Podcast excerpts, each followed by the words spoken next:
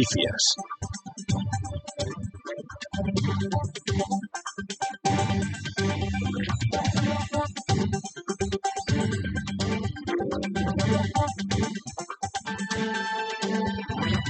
¿Cómo están? Buenas tardes. La Junta de Castilla y León da un paso adelante para que la unidad satélite de radioterapia de Palencia sea por fin una realidad en la provincia. Los pacientes con cáncer llevan años esperándola ya que hasta ahora se ven obligados a trasladarse hasta Valladolid o Burgos para recibir su tratamiento. Hoy en el Consejo de Gobierno de la Junta se ha dado luz verde a este proyecto. Costará 6 millones de euros y tendrá una superficie de 700 metros cuadrados.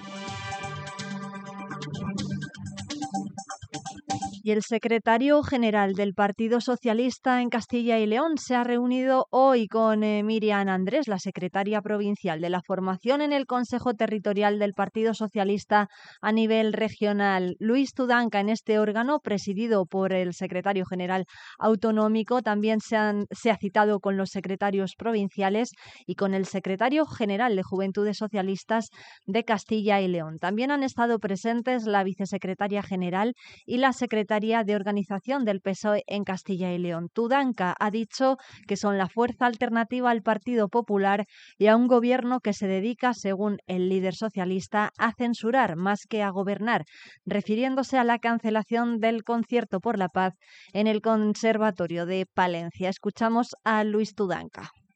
No es posible que viéramos, por ejemplo, al señor Mañueco en enero dar su mensaje de buenos propósitos para el año nuevo desde un colegio público y que luego le digan en Palencia que no se puede hacer un concierto por la paz en Gaza, porque es un acto político. Pero ¿qué pasa? Que los colegios también son suyos. El señor Mañuecon ni siquiera pidió disculpas cuando hizo la peineta. El señor García Gallardo está muy orgulloso de sus discursos racistas eh, contra las mujeres o contra las personas con discapacidad no tienen autoridad tampoco para exigirle su acta de concejal a, a este hombre, ¿no? En fin, su criterio ético, su listón está tan bajo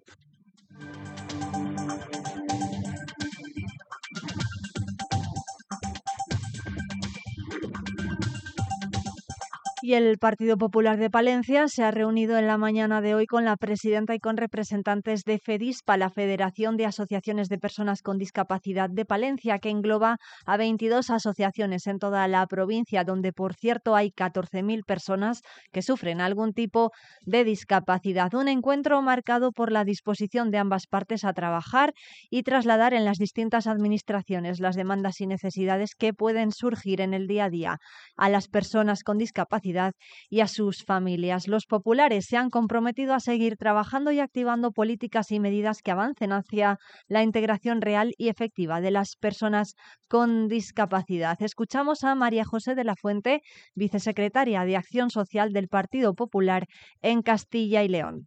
Trasladar eh, a la gestión, al Parlamento, todas estas cuestiones que, como digo, son el día a día y las preocupaciones eh, que acompañan a, a la vida de las personas con discapacidad.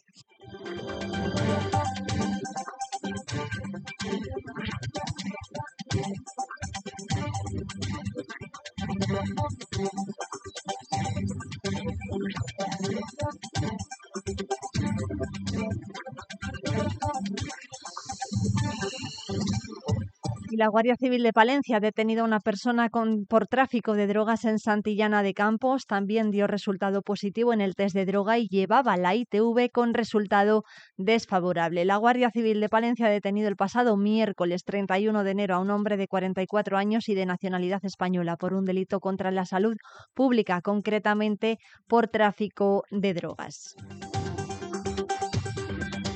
Así terminamos. Vive la actualidad, vive al día, vive radio. I'm going to go to the next one. I'm going to go to the next one. I'm going to go to the next one.